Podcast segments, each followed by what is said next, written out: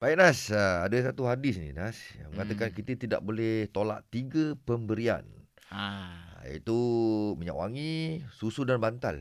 Alamak. Yeah. Kan? Cuma kita terfikir Uh-uh. hadis ni sahih ke tak? Ah betul betul betul. Okey? Ha. Dan pagi ni kita bersama dengan Ustaz Yusri Furqan. Assalamualaikum Ustaz Yusri. Waalaikumsalam warahmatullahi taala wabarakatuh. Okey Ustaz. Tu Betul ke, pasal Ustaz? hadis ni Ustaz. Betul ke Ustaz? Tiga pemberian tu Ustaz tak boleh tolak tu.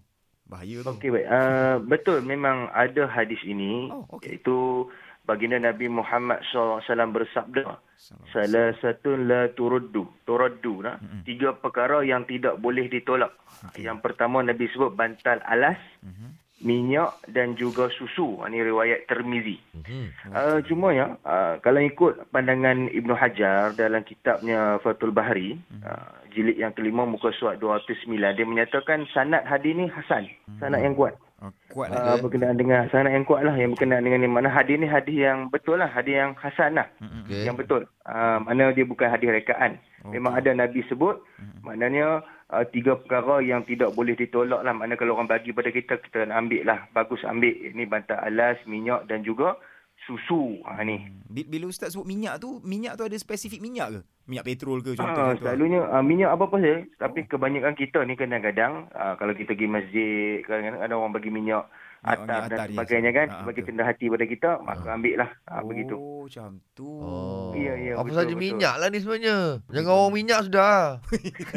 Minyak. Ada orang nak bagi dah orang minyak. Orang minyak tak boleh. Kalau nak tahu suruh, bel- suruh bela saka. Tapi Ustaz kan, daripada hadis yang yang uh, kita dapat ni kan, apa hikmah yang yang kita dapat? Ya, begini. Kalau kita tengok hikmah kebaikannya adalah uh, hadis ni menyuruh kita menerima pemberian yang baik lah. Pemberian yang baik.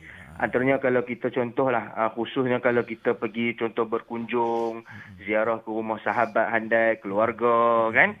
Apabila dihulurkan contoh tiga perkara ni, Baik. maka tidak seharusnya kita tolak lah. Uh, sebab benda ni elok kan. Hmm. Kalau contoh diberikan bantal, bantal elok lah kan. Sengaja. Kalau bantal bekas dia tu lain cerita tu tak.